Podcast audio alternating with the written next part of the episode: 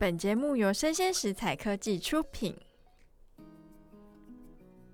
Hello，欢迎收听数位趋势这样子读，我是跨领域专栏作家王维轩 Vivi。那今天要跟大家分享的主题哦，叫做南韩是如何超越美国，成为数位世界的新霸主。那这个新闻来源呢，主要是刊登在数位时代，标题叫做“由于游戏做足宣传，却反被韩国电信业者提告，你没看到的网络权益问题正在上演”。那这个报道是这样子说的哦，他说，由于游戏让 Netflix 赚大钱，观众又看得庆幸，但是呢，背后的代价是韩国的网络业者蒙受亏损，其余用户的网络品质哦，也因为串流影音的庞大流量而受到影响。那 Netflix 的原创韩剧《鱿鱼游戏》就爆红嘛，它为韩国带来非常大的宣传效益。那由于游戏的成功啊，本来应该是属于韩国政府跟 Netflix 平台的 Win-Win 的模式嘛，但后来却传出哦，南韩的电信业者 SKB，他以网络流量激增，要求 Netflix 支付超额的频宽费用，每年哦要价两千三百万美金。那那个文章提到最有意思的一点是，那个作者跟公司的同事聊这件事情，那同事就觉得说，哎。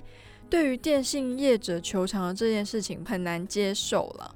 因为他觉得 Netflix 是帮韩国向外输出他的韩国文化，韩国的电信业者可以寻求其他管道啊，但是并不应该要去刁难 Netflix 吧？那新闻的内容就在前面告一个段落了。不过听到这边，我真的觉得非常的惊讶。首先，我可以理解 Netflix 在全世界的影响力，不过那位同事他可能没有注意到的是。其实电信是特许的行业哦，它属于的是一种基础的建设，英文称为普遍服务哦，那就是 universal service。它是指国家每个人都可以享有基本的服务。所以当大家都在看鱿鱼游戏的时候啊，网络的流量就会被寡占，其他没有收看的人网速就会下降，甚至在少部分地区网络可能会受到非常严重的影响。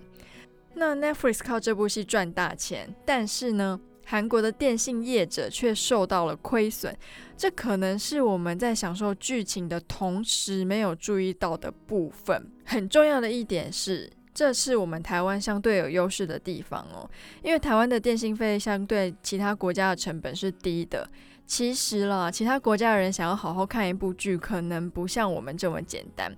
也许有朝一日啊，这些就是在未来握有巨大流量的平台，可能会被政府要求负起公民责任，譬如说要补贴一些网络的弱势人口啊，或者是提供相应的折扣等等。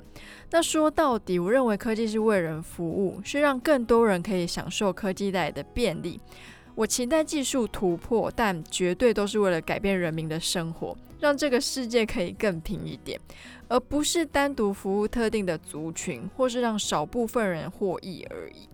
那韩国的强大其实不是没有原因哦，他们知道文化才是至高无上的影响力。因为很久以前，韩国它是穷他的举国之力去发展影视业，经过无数次的挫败，终于经由 Netflix 上的鱿鱼游戏，让全世界再次疯狂。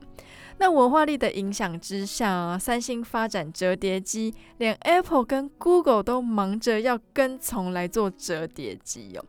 除此之外啊，韩国甚至是全球带领要克苹果税的国家哦。这就是韩国国力的展现，不是吗？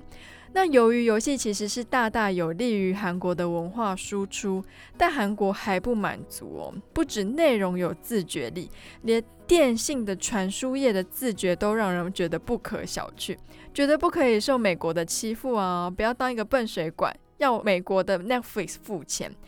那也唯有当一个国家有如此的自觉的时候，才不会有其他国家敢来欺负你。那台湾呢？我们的政府在做什么？有体会到影视文化内容的重要吗？有决心要发展影视业吗？那也没错啦，国外势力就挟着数位汇流的美名，透过网络自由进入你的家门，要夺走你手上的生意哦。但是大门也是你自己打开的。但是同样的道理，假如说我们的影视内容非常的强大，强大到要外销的时候，别人的大门也是无法挡啊。所以其实呢，爱台湾只是一个很空的口号，扶持自己的影视文化哦，我觉得才是具体爱台湾的行动。那今天的节目就播送到这边，我是跨领域专栏作家王维轩 Vivi，那我们下次见喽，拜拜。